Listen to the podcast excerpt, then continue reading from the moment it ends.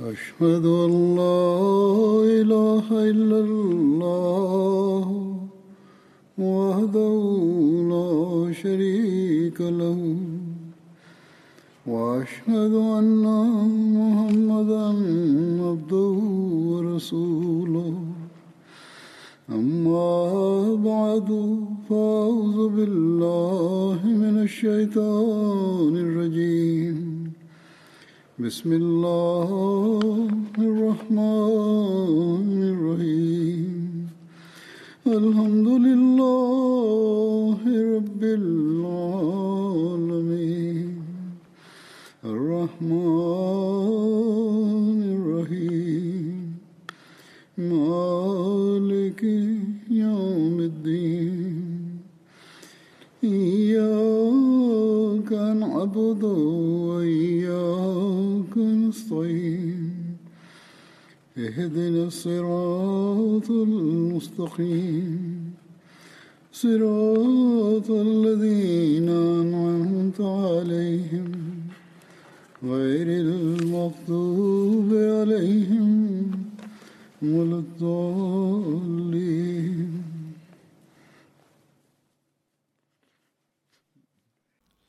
இன்று பதில் போரில் கலந்து கொண்ட சஹாபாக்களை பற்றி எடுத்துரைக்கப்படும். அதற்கு முன் நான் ஒரு விஷயத்தை பற்றி விளக்க விரும்புகின்றேன்.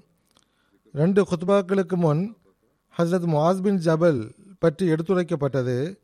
அதில் முஸ்னத் அகமது பின் ஹம்பலின் அறிவிப்பு இடம்பெற்றிருந்தது.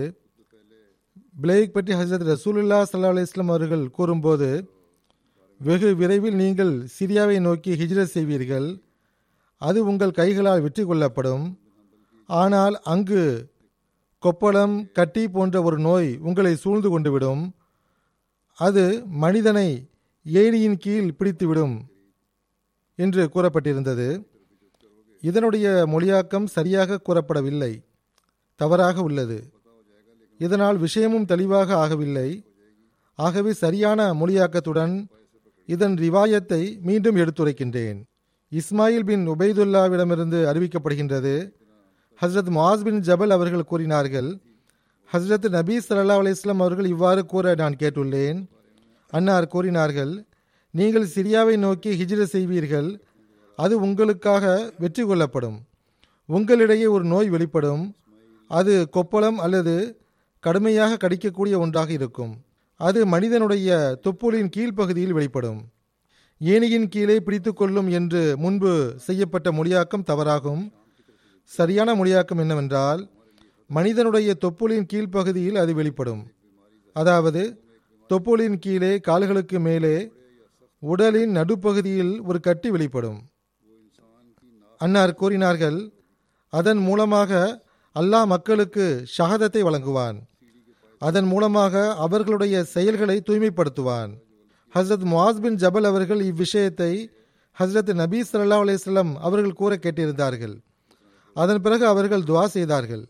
அல்லாஹே எனக்கும் எனது குடும்பத்திற்கும் இதில் பெரும் பங்கை வழங்குவாயாக என்று துவா செய்தார்கள். ஆகவே அவர்கள் அனைவருக்கும் பிளேக் வந்தது. எந்த அளவுக்கு என்றால் ஒருவர் கூட அதில் தப்பிக்கவில்லை. அன்னாரது ஆட்காட்டி விரலில் ஒரு கட்டி தோன்றியது. இதற்கு பதிலாக எனக்கு செந்நிற ஒட்டகம் கிடைத்தாலும் நான் ஒருபோதும் மகிழ்ச்சியடைய மாட்டேன் என்று ஹசரத் முவாஸ் அவர்கள் கூறினார்கள். இதுவே திருத்தப்பட்ட மொழியாக்கமாகும்.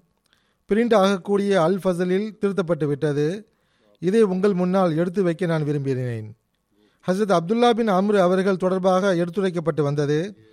அவரை பற்றிய சம்பவங்கள் ஆரம்பிக்கின்றது. ஹசரத் ஜாபிர் பின் அப்துல்லா அவர்கள் கூறுகின்றார்கள் உகுது போர் நாளன்று எனது தந்தையின் உடல் சிதைக்கப்பட்ட நிலையில் ஹசரத் நபீ சல்லா அலிஸ்லாம் அவரிடத்தில் கொண்டு வரப்பட்டார்கள். அதாவது உடல் உறுப்புகள் வெட்டப்பட்டிருந்தது. குறிப்பாக காதும் மூக்கும் வெட்டப்பட்டிருந்தன. அன்னாரது உடல் ஹசரத் ரசூலுல்லா சல்லாஹ் அலிஸ்லம் முன் வைக்கப்பட்டது.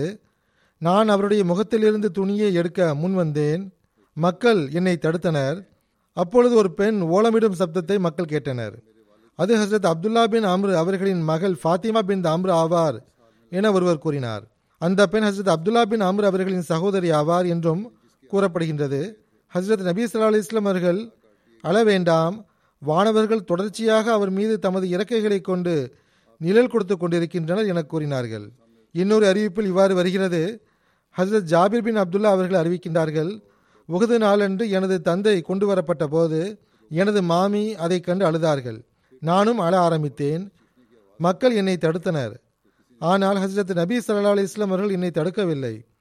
பிறகு ஹசரத் நபி சல்லா அலி இஸ்லாம் அவர்கள் நீங்கள் அவருக்காக அழுதாலும் சரி அழவில்லை என்றாலும் சரி அல்லாஹ்வின் மீது அணையாக நீங்கள் அவரை அடக்கம் செய்யும் வரை வானவர்கள் தொடர்ச்சியாக அவர் மீது தனது இறக்கைகளால் நிழல் கொடுத்து கொண்டிருந்தனர் என கூறினார்கள். உகது போர் ஷஹீதுகளின் ஜனாசா தொழுகையை பற்றி பல்வேறு கருத்துகள் காணப்படுகின்றன. மிக அதிகமான கருத்து உகது போர் ஷஹீதுகளின் ஜனாசா தொழுகையை பற்றி பல்வேறு கருத்துகள் காணப்படுகின்றன. மிக அதிகமான கருத்து வேறுபாடு காணப்படுகின்றன.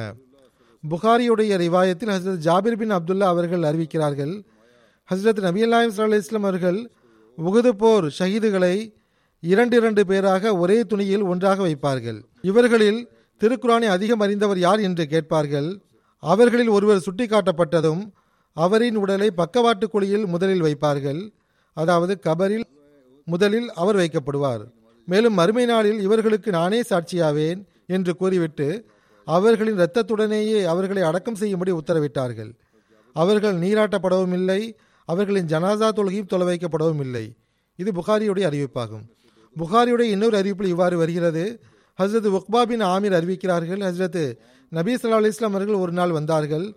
மேலும் அன்னார் உகது போர் ஷஹீதுகளின் ஜனாசாவை தொலை வைத்தார்கள். புகாரியுடைய இன்னொரு அறிவிப்பில் இவ்வாறு வருகிறது. ஹசரத் உக்பா பின் ஆமீர் அறிவிக்கிறார்கள். ஹசரத் நபி சல்லா அலி இஸ்லாம் அவர்கள் ஒரு நாள் வந்தார்கள். மேலும் அன்னார் உகுது போர் ஷஹீதுகளின் ஜனாசாவை தொலை வைத்தார்கள். புகாரியுடைய இன்னொரு அறிவிப்பில் ஹசரத் நபி சல்லா அலி இஸ்லாம் அவர்கள் உகது போர் ஷஹீதுகளின் ஜனாசா தொழுகையை உகது போருக்கு எட்டு ஆண்டுகளுக்கு பின்னர் தொலை வைத்தார்கள் என்று வந்துள்ளது. இப்னு மாஜாவில் இவ்வாறு அறிவிக்கப்பட்டுள்ளது. ஹசரத் இப்னு அப்பாஸ் அவர்கள் அறிவிக்கின்றார்கள் உகது போர் ஷஹீதுகள் அன்னார் சல்லா அலிஸ்லாம் அவர்கள் முன்னால் கொண்டு வரப்பட்டார்கள். அன்னார் பத்து பத்து ஷஹீதுகளின் ஜனாசாக்களை தொலைவைத்தார்கள். மேலும் ஹசரத் ஹம்சா அவர்களின் உடல் ஹசரத் நபீ சல்லா அலிஸ்லாம் அவர்களின் அருகிலேயே வைக்கப்பட்டிருந்தது. மற்ற ஷஹீதுகளின் உடல்கள் கொண்டு செல்லப்பட்டன. அபு தாவூதில் இவ்வாறு அறிவிக்கப்பட்டுள்ளது. ஹசரத் அனஸ் பின் மாலிக் அவர்கள் அறிவிக்கிறார்கள் உகுது போர் ஷஹீதுகள் நீராட்டப்படவில்லை. அவர்களை அவர்களது இரத்தத்துடன் அதாவது காயத்துடன் அடக்கம் செய்யப்பட்டார்கள். அவர்களில் எவருடைய ஜனாதா தொழுகையும் தொலை வைக்கப்படவில்லை. அபுதாவுதோடைய இன்னொரு அறிவிப்பில் ஹசரத் அனஸ் அவர்கள் அறிவிக்கிறார்கள் ஹசரத் நபி சல்லா அலி இஸ்லாம் அவர்கள் ஹசரத் ஹம்சா அவர்களை தவிர வேறு எந்த ஷஹீதுடைய ஜனாசாவையும் தொலை வைக்கவில்லை என்று கூறப்பட்டுள்ளது. திருமீதியுடைய அறிவிப்பில் ஹசரத் அனஸ் பின் மாலிக் அவர்கள் அறிவிக்கிறார்கள் ஹசரத் நபி அல்லா சல்லா இஸ்லாம் அவர்கள் உகது போர் ஷஹீதுகளின் ஜனாசாவை தொலை வைக்கவில்லை என்று கூறப்பட்டுள்ளது. சீரத் இப்னு ஹஷாம் மற்றும் சீரத்து ஹல்பியாவில் எழுதப்பட்டுள்ளது என்னவென்றால் ஹசரத் நபி சல்லா அலி அவர்கள் உகது ஷஹீதுகளின் ஜனாசாவை எவ்வாறு தொலை வைத்தார்கள் என்றால் முதலில் ஹசரத் ஹம்சா அவர்களின் ஜனாசாவை தொலை வைத்தார்கள் அன்னார் சல்லா அலி அவர்கள் அதில் ஏழு தக்பீர்களை கூறினார்கள். சீரத்து ஹல்பியாவை பொறுத்தவரையில் நாலு தக்பீர்கள் கூறப்பட்டுள்ளது என்று எழுதப்பட்டுள்ளது. அதன் பிறகு மற்ற ஷஹீதுகள் ஒவ்வொருவராக கொண்டு வரப்பட்டனர். மேலும் ஹசரத் ஹம்சா அவர்களின் ஜனாசாவோடு வைக்கப்படும் அன்னார் அவ்விருவருக்கும் ஜனாசா தொழுகையை தொலை வைப்பார்கள். இவ்வாறு அனைத்து ஷஹீதுகளின் ஜனாசா தொழுகையை ஒரு முறையும் ஹசரத் ஹம்சா அவர்களின் ஜனாசா தொழுகையை எழுபத்தி ரெண்டு முறையும் சிலரை பொறுத்தவரை தொண்ணூத்தி ரெண்டு முறையும் தொலை வைத்தார்கள் என்று கூறப்பட்டுள்ளது. தலாயிலின் நுபுவா எனும் வாழ்க்கை வரலாறு நூலில் இவ்வாறு எழுதப்பட்டுள்ளது. ஹசரத் ஹம்சா அவர்களின் உடலின் அருகே ஒன்பது ஷஹீதுகளின் உடல்கள் மொத்தமாக கொண்டு வரப்படும் அதன் பிறகு அவர்களின் ஜனாசா தொழுகை தொலை வைக்கப்படும். பிறகு அந்த ஒன்பது நபர்களின் உடல்கள் கொண்டு செல்லப்படும். இன்னும் ஒன்பது ஷஹீதுகள் கொண்டு வரப்படுவார்கள் மேலும் இவ்வாறு அனைத்து ஷஹீதுடைய ஜனாசா தொழுகையும் தொலை வைக்கப்பட்டது. ஒவ்வொரு முறையும் ஹசரத் நபி சல்லா அலி இஸ்லாமர்கள் ஏழு தக்பீர்களை கூறினார்கள். சீரத் ஹல்பியா மற்றும் தலாயில் நுபுவாவில் உகது போர் ஷஹீதுகளின் ஜனாசா தொழுகையை பற்றி ஹதீசுகளை குறித்து விவாதிக்கப்பட்டுள்ளது. அந்த இரு நூல்களிலும் ஹசரத் ஜாபிர் பின் அப்துல்லா அவர்களின் அறிவிப்புள்ளது ஹசரத் நபி சல்லா அலிஸ்லாம் அவர்கள் உகது போர் ஷஹீதுகளை அவர்களின் இரத்தத்துடனேயே அடக்கம் செய்யும்படி உத்தரவிட்டார்கள். அவர்கள் நீராட்டப்படவும் இல்லை அவர்களின் ஜனாதா துளையும் தொலை வைக்கப்படவும் இல்லை என்று வந்துள்ளது. ஹசரத் இமாம் ஷாஃபி அவர்கள் அறிவிக்கின்றார்கள் அதாவது ஹசரத் நபி சல்லா அலிஸ்லாம் அவர்கள் உகது போர் ஷஹீதுகளின் ஜனாதாவை தொலை வைக்கவில்லை என்ற விஷயம் தொடர்ச்சியாக பல அறிவிப்புகளிலிருந்து உறுதியாகின்றது. ஹஸ்ரத் நபி ஸல்லல்லாஹு அலி இஸ்லாம் அவர்கள் அந்த ஷஹீதுகளின் ஜனாசாவை தொலை வைத்தார்கள் என்றும் ஹசரத் ஹம்சா அவர்களின் ஜனாசா தொழுகையை எழுபது தக்பீர்கள் கூறினார்கள் என்றும் வருகின்ற அறிவிப்புகள் சரியானதாக தெரியவில்லை. ஹசரத் நபி ஸல்லல்லாஹு அலி இஸ்லாம் அவர்கள் எட்டு வருடங்களுக்கு பிறகு அந்த ஷஹீதுகளின் ஜனாசாவை தொலை வைத்தார்கள் என்று வருகின்ற ஹசரத் உக்பா பின் ஆமீர் அவர்களின் அறிவிப்பில் இந்த சம்பவம் எட்டு ஆண்டுகளுக்கு பிறகு நடந்ததாக கூறப்பட்டுள்ளது. நான் ஏற்கனவே கூறியது போன்று பல விவாதங்கள் நடந்துள்ளன. மேலும் சில விஷயங்களையும் இத்துடன் நான் கூறிவிடுகின்றேன். ரெண்டு ஹதீஸுகளை எடுத்து வைத்துள்ளார்கள். முதல் ஹதீஸ் ஹசரத் ஜாபிர் பின் அப்துல்லா அவரிடமிருந்து அறிவிக்கப்பட்டுள்ளது. அதில் தெளிவாக கூறப்பட்டிருப்பது என்னவென்றால் உகது போர் ஷஹீதுகளை நீராட்டவும் இல்லை அவர்களுக்காக ஜனாசா தொலையும் தொலை வைக்கப்படவில்லை என்று வந்துள்ளது. இன்னொரு ஹதீஸ் ஹஸ்ரத் உக்பா பின் ஆமிர் அவரிடமிருந்து அறிவிக்கப்பட்டுள்ளது. அண்ணன் நபியு ஸல்லல்லாஹு அலி வசல்லம் ஹரஜ யோமன் ஃபசல்ல அல அஹ்லி உஹதீன் சலாத்தஹு அலல் மையத்து அதாவது ஒரு நாள் ஹசரத் நபி ஸல்லல்லாஹு அலைஹி அவர்கள் வெளிப்பட்டார்கள். உகது ஷஹீதுகளுக்காக ஜனாசா தொழுகையை போன்று தொலை வைத்தார்கள். இந்த ஹதீஸ் தான் புகாரியிலும் உள்ளது. இன்னொரு இடத்தில் உகது போர் பாடத்திலும் வந்துள்ளது. அங்கும் இந்த சஹாபியை தான் அறிவிக்கிறார்கள். சொல்லா அலா ரசூலில்லாஹி சொல்லல்லாஹ் அலி வசல்லம அலா கத்ல உஹதின் பாத சமானி சினீன கல் முஅத்தி பில் அஹையா வல் அம்வாத். ஹஸ்ரத் நபீ ஸல்லல்லாஹு அலிஸ்லாம் அவர்கள் உகது செய்திகளுக்காக எட்டு வருடங்களுக்கு பிறகு எவ்வாறு தொலை வைத்தார்கள் என்றால் உயிருள்ளவர்களையோ அல்லது இறந்தவர்களையோ வழி அனுப்பி வைப்பது போல் தொலை வைத்தார்கள் அல்லாமா இப்னு ஹஜர் அஸ்கலானி அவர்கள் இமாம் ஷாஃபி அவர்களின் இக்கூற்றை குறித்து கூறும்போது இவ்வாறு எடுத்துரைக்கிறார்கள். அதாவது இமாம் ஷாஃபி அவர்கள் கூற வந்த விஷயம் என்னவென்றால் எந்த ஒருவருடைய மரணத்திலும் நீண்ட காலம் கழிந்த பிறகு அவருடைய கபரில் ஜனாசா தொலை வைக்கப்படாது இமாம் ஷாஃபியை பொறுத்தவரை ஹஸ்ரத் நபீ சல்லா அலிஸ்லாம் அவர்களுக்கு தமது மரணம் நெருங்கி விட்டதை அறிந்து அன்னார் அந்த ஷஹீதருடைய கபர்களுக்கு சென்று அவர்களுக்கு பிரியா விடை கொடுத்தவாறு அவர்களுக்காக துவா செய்தார்கள். அவர்களுக்காக மன்னிப்பை வேண்டினார்கள். உகது ஷஹீதுகளின் கஃபன் மற்றும் நல்லடக்கம் குறித்து எடுத்துரைத்தவாறு சீரத் ஹாத்தமுன் நபியின் என்ற நூலில் ஹஸ்ரத் மிர்சா பஷீர் அஹமத் சாப் எழுதுகின்றார்கள். உடல்களை கண்டறிந்த பிறகு கஃபனிடக்கூடிய பணி ஆரம்பித்தது. ஷஹீதுகளின் உடலில் இருக்கக்கூடிய ஆடையை அவ்வாறு இருக்கச் செய்யுமாறும் ஷஹீதுகளை நீராடச் செய்ய வேண்டாம் என்றும் ஒருவரிடம் கஃனுக்காக வேறு துணி இருக்குமென்றால் ஷஹீதின் ஆடையின் மேல் அதை போர்த்து விடும்படி ஹஸ்ரத் நபீ சல்லா அலி இஸ்லாமர்கள் உத்தரவிட்டார்கள். அந்நேரத்தில் ஜனாசா தொழுகையும் தொலை வைக்கப்படவும் இல்லை ஆகவே நீராட்டப்படாமல் ஜனாசா தொலை வைக்கப்படாமல் ஷஹீதுகள் அடக்கம் செய்யப்பட்டார்கள். பொதுவாக ஒரே துணியில் இரண்டு சஹாபாக்கள் ஒன்றாக கஃனிடப்பட்டு ஒரே கபரில் ஒன்றாக அடக்கம் செய்யப்பட்டனர். எந்த சஹாபிக்கு திருக்குரான் அதிகமாக தெரியுமோ அவரை ஹசரத் நபி சல்லா அலைஹி அவர்களின் வழிகாட்டலுக்கிணங்க கபரில் வைக்கும்போது முன்னுரிமை வழங்கப்பட்டது. அந்நேரத்தில் ஜனாசா தொழுகை தொலை வைக்கப்படவில்லை ஆனால் பிற்காலத்தில் தனது மரணத்திற்கு சற்று முன் ஹசரத் நபி சல்லா அலைஹி அவர்கள் குறிப்பாக உகது ஷஹீதுகளின் ஜனாசாவை தொலை வைத்தார்கள் ஹசரத் மிர்சா பஷீர் அஹமத் சாஹிப் அவர்கள் பல்வேறு வரலாற்று நூல்களில் இருந்து இந்த முடிவுக்கு வந்துள்ளார்கள். தொலை வைக்கப்பட்டது அல்லது துவா செய்யப்பட்டது என்பதாகவும் இருக்கலாம். ஆனால் எவ்வாறாயினும் மிக்க வேதனையுடன் அவர்களுக்காக ஜனாசா தொழுகை தொலை வைத்தார்கள். மிக்க வேதனையுடன் அவர்களுக்காக துவா செய்தார்கள். முன்பே ஒருமுறை கூறப்பட்டது போன்று அவர்களுக்காக துவா செய்ததற்கும் வாய்ப்புள்ளது. ஒவ்வொருவருடைய கபருக்கும் சென்று துவா செய்திருக்கலாம். மிக வேதனையுடன் அவர்களுக்காக துவா செய்திருக்கலாம் செய்திருக்கலாம். ஹசரத் ஜாபிர் பின் அப்துல்லா அவர்கள் அறிவிக்கின்றார்கள் நான் எனது தந்தைக்காக உகுது போர் கழிந்து ஆறு மாதங்களுக்கு பின்னர் கபர் ஏற்படுத்தினேன். அவர்களை அதில் அடக்கம் செய்தேன். அப்போது நான் அவருடைய உடலில் எந்த மாற்றத்தையும் காணவில்லை. அவர்களுடைய தாடியின் சில முடிகள் மட்டும் நிலத்துடன் இணைந்திருந்தது. இன்னொரு இடத்தில் ஒரு அறிவிப்பில் இவ்வாறு வருகிறது. ஹசரத் ஜாபிர் பின் அப்துல்லா அவர்கள் அறிவிக்கின்றார்கள் உகது போரின் போது ஒரு கபரில் இருவர் அடக்கம் செய்யப்பட்டிருந்தனர். என்னுடைய தந்தையுடனும் ஒரு சாபி அடக்கம் செய்யப்பட்டிருந்தார். ஆறு மாதங்கள் கடந்த பிறகு எனது தந்தையை தனி கபரில் தனியாக அடக்கம் செய்ய வேண்டும் என நான் விரும்பினேன்.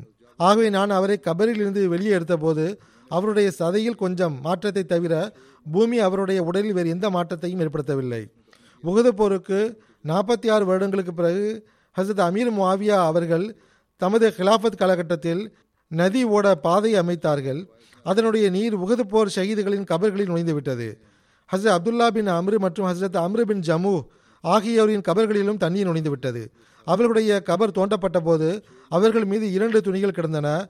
இந்த ரிவாயத்தை கூறக்கூடியவர் கூறுகிறார் அவர்களுடைய முகத்தில் காயம் இருந்தது அவர்களுடைய கை அவர்களின் காயத்தில் இருந்தது. பிறகு அடுத்து கூறப்படுகின்ற விஷயம் நிச்சயமாக ஆட்சேபனைக்குரியதாக உள்ளது. அதை நான் எடுத்துரைக்கின்றேன். அது நம்பத்தகுந்ததாக இருக்க வேண்டும் என்ற அவசியமில்லை. ஏனென்றால் சில வரலாற்று நூல்களில் இவ்வாறு எழுதப்பட்டுள்ளது. சிலர் அதை படிக்கவும் செய்கின்றனர். ஆகவே இங்கு அதை எடுத்துரைப்பதன் நோக்கம் என்னவென்றால் இதில் கொஞ்சம் மிகைப்படுத்துதல் இருக்க வாய்ப்புண்டு என்று கூறவே. அறிவிப்பாளர் கூறுகிறார் காயத்திலிருந்து கை எடுக்கப்பட்ட போது காயத்திலிருந்து இரத்தம் வழிந்தோடியது. இதற்கான சாத்தியமில்லை. அவருடைய கையை திரும்ப காயத்தின் மீது வைத்தபோது இரத்தம் வழிவது நின்றுவிட்டது. இவ்வாறான அறிவிப்புகளும் இடையில் வருகின்றன. இவை ஆட்சேபனைக்குரிய இருக்கின்றன. ஜாபிர் பின் அப்துல்லா அவர்கள் கூறுகிறார்கள் நான் கபரில் எனது தந்தையை கண்டபோது அவர் தூங்குவது போல் தென்பட்டார். ஆறு மாதங்களுக்கு பிறகு அவர் வெளியே எடுக்கப்படும் போது சதையில் கொஞ்சம் வித்தியாசம் இருந்தது என்று கூறினார்கள். அப்படி இருக்கும்போது நாற்பத்தி ஆறு ஆண்டுகளுக்கு பிறகு எலும்புகள் மட்டுமே எஞ்சியிருக்காமல் மாற்றமே ஏற்படவில்லை என்று கூறுவது சாத்தியமற்ற விஷயமாகும். இது இயற்கை சட்டமாகும். உடலில் மாற்றம் ஏதும் ஏற்படாமல் இருப்பதற்கு வாய்ப்பில்லை. ஹசரத் ஜாபிர் பின் அப்துல்லா அவர்கள் அறிவிக்கின்றார்கள் ஹசரத் நபி சல்லா அலிஸ்லாம் அவர்கள் என்னை சந்தித்த போது ஜாபிரே நீங்கள் துயரத்துடன் இருப்பதாக நான் காண்கிறேன். என்ன விஷயம்? என்று கேட்டார்கள். நான் அன்னாரிடம் எனது தந்தை உகது பொருள் ஷைதாகி விட்டார்கள். அவர் கடனையும் சந்ததிகளையும் விட்டு சென்றுள்ளார்கள் என்று கூறினேன். அல்லாஹ் உனது தந்தையை சந்தித்த நற்செய்தியை பற்றி உமக்கு நான் கூறட்டுமா என்று கேட்டார்கள். நான் கூறுங்கள் என்று பதிலளித்தேன். அல்லாஹ் திரைக்கு பின்னால் அன்றி எவரிடமும் பேசியதில்லை. அனைவரிடம் திரைக்கு பின்னால் நின்றே உரையாடுவான். ஆனால் அல்லாஹ் உனது தந்தையை உயிர் பெறச் செய்தான். அவருக்கு முன்னால் நின்று அவருடன் உரையாடினான். அவரிடம் என்னுடைய அடியானே என்னிடம் கேள் நான் தருகிறேன் என்றான். உனது தந்தை எனது இறைவா எனக்கு மீண்டும் உயிர் கொடு. நான் உனது வழியில் மீண்டும் கொல்லப்பட வேண்டும் என்றார். இன்னொரு ரிவாயத்தில் இவ்வாறு வருகிறது. அப்போது ஹசரத் அப்துல்லா அவர்கள் எனது இறைவனே நான் உனது வணக்கத்தின் உரிமையை செலுத்தவில்லை. எனது அவா என்னவென்றால் நீ என்னை மீண்டும் உலகிற்கு அனுப்பிவை. நான் உனது நபி சல்லா அலிஸ்லாம் அவர்களுடன் இணைந்து உன் வழியில் போரிட வேண்டும். மேலும் உன் வழியில் மீண்டும் கொல்லப்பட வேண்டும் என்று கூறினார்கள். அப்போது இறைவன் எவர் ஒரு முறை இறந்து விட்டாரோ அவர் மீண்டும் உலகிற்கு திரும்ப அனுப்பப்பட மாட்டார் என நான் தீர்மானித்து விட்டேன் என்று கூறினான். ஹசரத் அப்துல்லா பின் அமர் அவர்கள் அல்லாஹ்விடத்தில் எனது இறைவா எனக்கு பின்னால் இருக்கக்கூடியவரிடம் இவ்விஷயத்தை கூறிவிடு என்று இறைஞ்சினார். அப்போது இறைவன் இந்த வசனத்தை இறக்கினார் வலா தஹச பன்னல்லதீன குதிலு ஃபி சபீலில்லாஹி அம்பாத்தா பல் அஹ்யாவுன் இந்த ரப்பிகும் யுர்சகூன் அதாவது அல்லாஹ்வின் பாதையில் கொல்லப்பட்டவர்களை மரணித்தவர்கள் என்று நீங்கள் ஒருபோதும் எண்ண வேண்டாம். மாறாக அவர்கள் உயிரோடு உள்ளனர். அவர்களுக்கு அவர்களின் இறைவனிடத்தில் உணவு வழங்கப்பட்டு வருகிறது. இந்த வசனத்தை இதற்கு முன்பும் கூட ஹசரத் ஜாபிர் பின் அப்துல்லா அவர்களின் குறிப்பில் நான் கூறியிருந்தேன். ஹசரத் அப்துல்லா பின் அம்ரு அவர்களுடன் அல்லாஹ் உரையாடும் சம்பவத்தை பற்றிய விளக்கத்தை ஹசரத் நான்காவது ஹலிஃபத்துல் மசி அவர்கள் ஹிலாஃபத்திற்கு முந்தைய தமது ஒரு சொற்பொழிவில் கூறியுள்ளார்கள். அன்னார் கூறுகிறார்கள் இந்த சம்பவத்தில் விதவிதமான அழகு நிறைந்து காணப்படுகிறது. எந்த பக்கத்திலிருந்து இதை பார்த்தாலும் இது ஒரு புதிய நயத்தை காட்டுகின்றது. இதர விஷயங்களை தவிர இதிலிருந்து நமக்கு தெரிய வருகின்ற விஷயம் என்னவென்றால் எவ்வாறு தொடர்ச்சியாக ஹசரத் நபி சொல்லா இஸ்லாம் அவர்களின் தொடர்பு இறைவனிடம் இருந்தது என்று தெரிகிறது. அடியார்களின் மீது பரிவு காட்டினார்கள் இறைவனிடமும் உள்ளத்தை இணைத்திருந்தார்கள். ஒருபுறம் தனது தோழர்களின் பக்கம் சாய்ந்திருந்தது இன்னொரு புறம் மேலான தோழனுடன் தொடர்ச்சியான தொடர்பும் இணைப்பும் இருந்தது. அன்னார் நிம்மதியான நிலைமைகளில் இறைவனுக்கு மிக நெருக்கமாக மேலே சென்றார். போரின் போது ஒரு நொடி கூட விலகி இருக்கவில்லை போர்க்களத்தை ஒரு கண் கண்காணித்துக் கொண்டிருந்தது என்றால் இன்னொரு கண் அழகிய தோழனின் காட்சியை காண்பதில் மூழ்கியிருந்தது. ஒரு காது கருணையினால் சஹாபாக்களின் பக்கம் சாய்ந்திருந்தது என்றால் இன்னொரு காது உயரிய வானவரிடமிருந்து தனது இறைவனின் இனிய சொற்களை கேட்பதில் மூழ்கியிருந்தது. அன்னாரது உள்ளம் சஹாபாக்களுக்காக தாமே உற்சாகமளித்த போது இறைவன் அன்னாரை ஊக்கப்படுத்தி வந்தான். அப்துல்லா பின் அம்ரு அவர்களின் மனநிலை மனநிலையை பற்றி அப்துல்லா பின் அம்ரு அவர்களின் மனநிலையை பற்றி தகவல் அளித்ததன் மூலம் அல்லாஹ் அன்னாருக்கு இந்த செய்தியை கூறிக்கொண்டிருந்தான் அதாவது எல்லோரையும் விட அதிகமாக என்னை நேசிப்பவரே என்னுடைய அடியார்களின் உள்ளத்தில் உமது நேசத்தையும் நாம் நிரப்பிவிட்டோம். நிலையற்ற உலகத்திலிருந்து கடந்து சென்ற பிறகும் கூட உமது ஞாபகம் அவர்களை நிம்மதி இழக்க செய்கிறது. மேலும் உம்மை போர்க்களத்தில் தனியாக விட்டு சென்றதன் காரணமாக எந்த அளவுக்கு வருத்தப்படுகிறார்கள்? உமக்கு முன்னால் அவர்கள் சொர்க்கத்தை கூட விரும்புவதில்லை. அவர்களுடைய சொர்க்கம் என்னவென்றால் கூறிய வாளால் மீண்டும் மீண்டும் வெட்டப்பட வேண்டும். உம்முடன் இருக்க வேண்டும். மீண்டும் உம்முடன் இருக்க வேண்டும். மீண்டும் உம்முடன் இருக்க வேண்டும் என்பதே ஆகும் ஹசரத் ஜாபிர் பின் அப்துல்லா அவர்கள் அறிவிக்கின்றார்கள் ஹசரத் அப்துல்லா பின் அமர் அவர்கள் இறந்தபோது அவர்களுக்கு கடன் இருந்தது. உதவி செய்யும்படி நான் ஹசரத் நபீ சல்லா அலைஹி இடத்தில் சென்றேன். கடன் கொடுத்தவர்கள் தமது கடனில் கொஞ்சம் குறைத்து கொள்ளுமாறு தாங்கள் அவர்களுக்கு அறிவுறுத்துங்கள் என்று கேட்டுக்கொண்டேன். ஹசரத் நபீ சல்லா அலிஸ்லாம் அவர்கள் அம்மக்களிடத்தில் இந்த விருப்பத்தை வெளிப்படுத்தினார்கள். ஆனால் அவர்கள் குறைத்து கொள்ளவில்லை. அப்போது நபி ஸல்லல்லாஹு அலிஸ்லாம் அவர்கள் என்னிடத்தில் உமது பேரித்தம்பழங்களை வகைகளின் அடிப்படையில் தனித்தனியாக பிரித்து வையுங்கள். அஜ்வாரக பெரித்தம் பழங்களை தனியாக பிரித்து வையுங்கள். இஸ்குபின் ஜெயித் ரக பெரித்தம் பழங்களை தனியாக பிரித்து வையுங்கள். பிறகு எனக்கு தகவல் சொல்லி அனுப்புங்கள் என்றார்கள். ஆகவே நான் அவ்வாறே செய்தேன். ஹசரத் நபீ சல்லா அலைஹி அவர்களுக்கு சொல்லி அனுப்பியிருந்தேன்.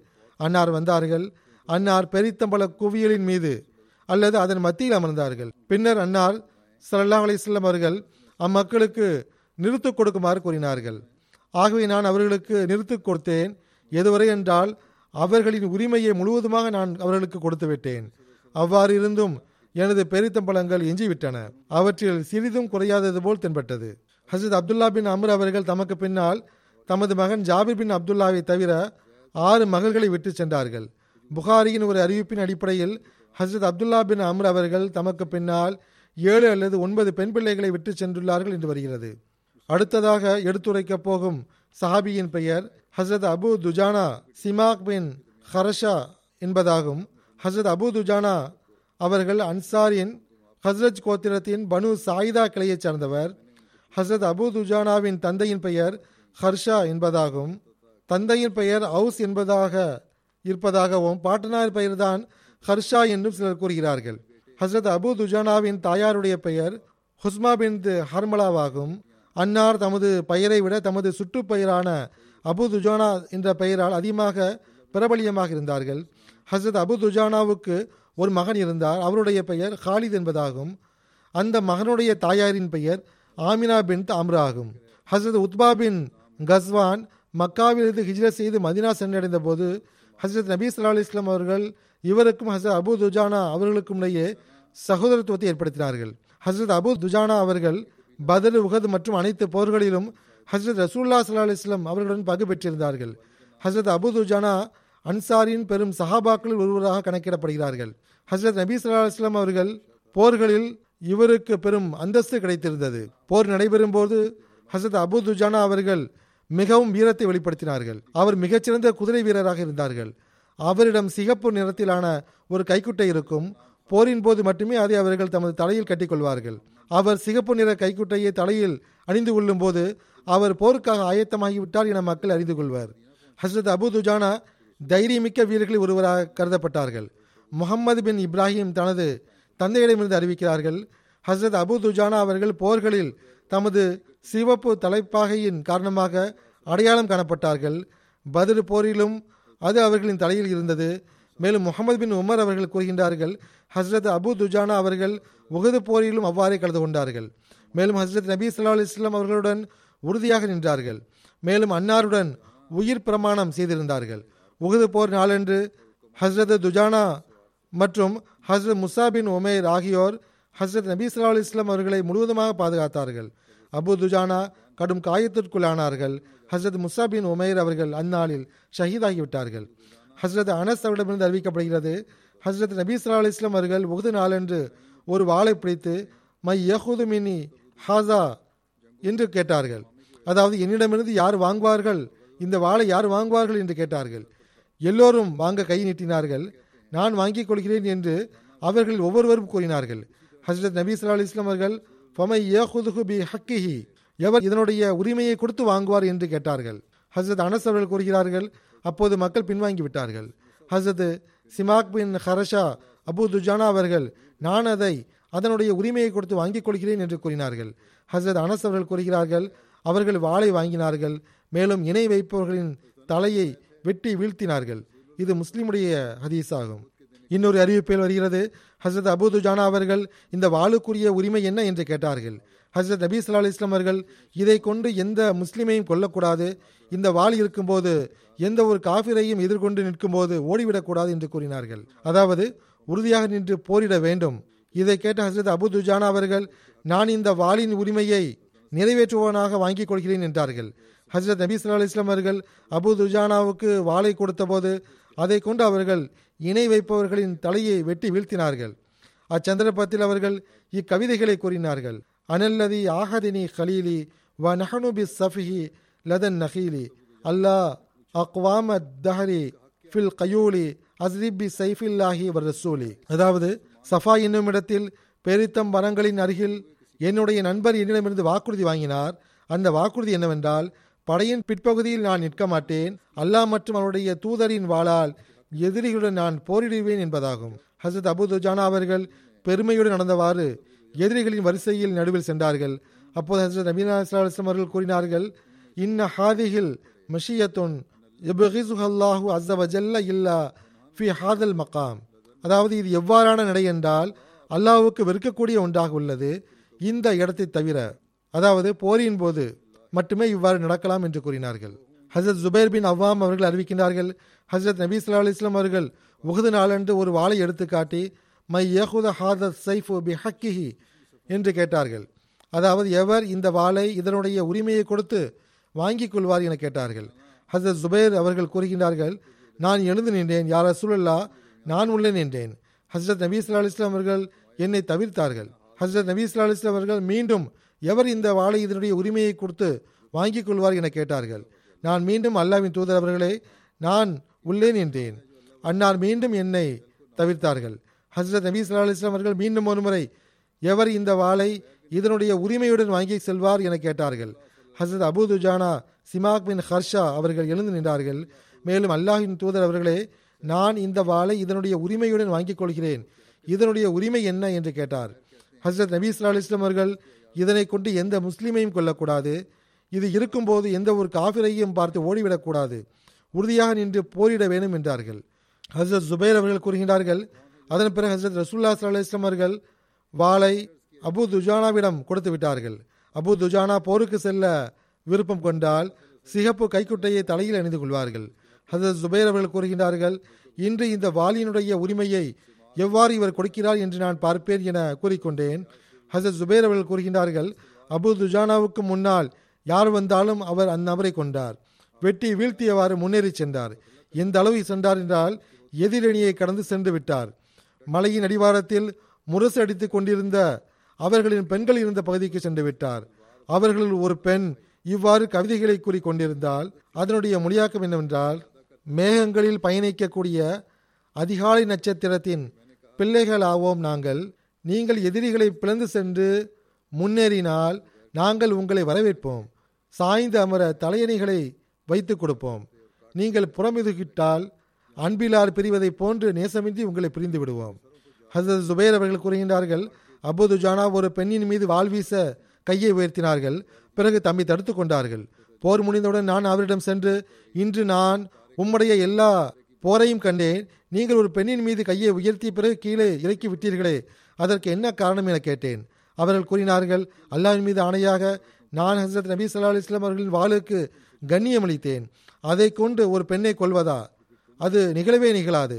ஒரு பெண்ணை கொள்வதற்கு ஹசரத் நபீ சல்லா அலிஸ்லாம் அவர்களின் வாளை உபயோகப்படுத்தக்கூடாது என்று நான் தடுத்து கொண்டேன் என்றார்கள். இன்னொரு அறிவிப்பில் இவ்வாறு வருகிறது. அந்த பெண் அபு சுஃபியானின் மனைவி ஹிந்த ஆவார்கள் மற்ற பெண்களுடன் சேர்ந்து பாடிக்கொண்டிருந்தார்கள். ஹசரத் அபு துஜானா அவர்கள் தமது வாளை உயர்த்திய போது அந்த பெண் உதவிக்காக உரத்த குரல் எழுப்பினாள். ஆனால் எவரும் உதவிக்கு வரவில்லை.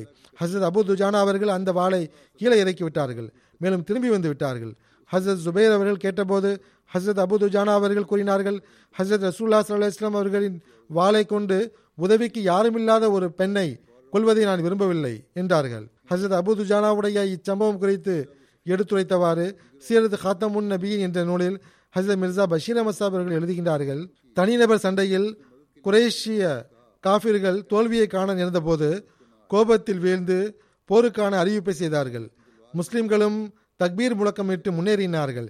இரண்டு படைகளும் தங்களுக்குள் மோதி கொண்டன அநேகமாக அந்த சந்தர்ப்பத்தில் தான் ஹசரத் நபி சொல்லா இஸ்லாம் அவர்கள் தமது வாளை கையில் ஏந்தியவாறு எவர் இதனை பெற்றுக்கொண்டு இதனுடைய உரிமையை நிறைவேற்றுவார்? என கேட்டார்கள். பல சாபாக்கள் பெருமை கிடைக்கும் என்ற ஆவலில் தமது கைகளை நீட்டினார்கள். அவர்களை ஹசரத் உமர் மற்றும் ஜுபைரும் அடங்குவார். சில அறிவிப்புகளின் அடிப்படையில் ஹஸ்ரத் அபூபக்கர் மற்றும் ஹஸ்ரத் அலி ஆகியோரும் இருந்தார்கள். ஆனால் பெருமானார் சல்லா இஸ்லாம் அவர்கள் தமது கையை தடுத்து வைத்துக் கொண்டார்கள். இதனுடைய உரிமையை கொடுக்கக்கூடிய எவராவது இருக்கின்றீர்களா என கேட்டுக்கொண்டே சென்றார்கள். இறுதியில் அபுதுஜானா அன்சாரி அவர்கள் தமது கையை நீட்டினார்கள். அல்லாவின் தூதர் அவர்களே எனக்கு தாருங்கள் என கேட்டார்கள். வாழை அன்னார் சல்லா இஸ்லாம் அவர்கள் அவருக்கு வழங்கினார்கள். அபுதுஜானா அவர்கள் அதை கையில் ஏந்தியவாறு கர்வத்தோடு நடந்தார்கள். அதாவது பெருமிதத்தோடு நடந்தவாறு காஃபிர்களின் பக்கம் முன்னேறினார்கள்.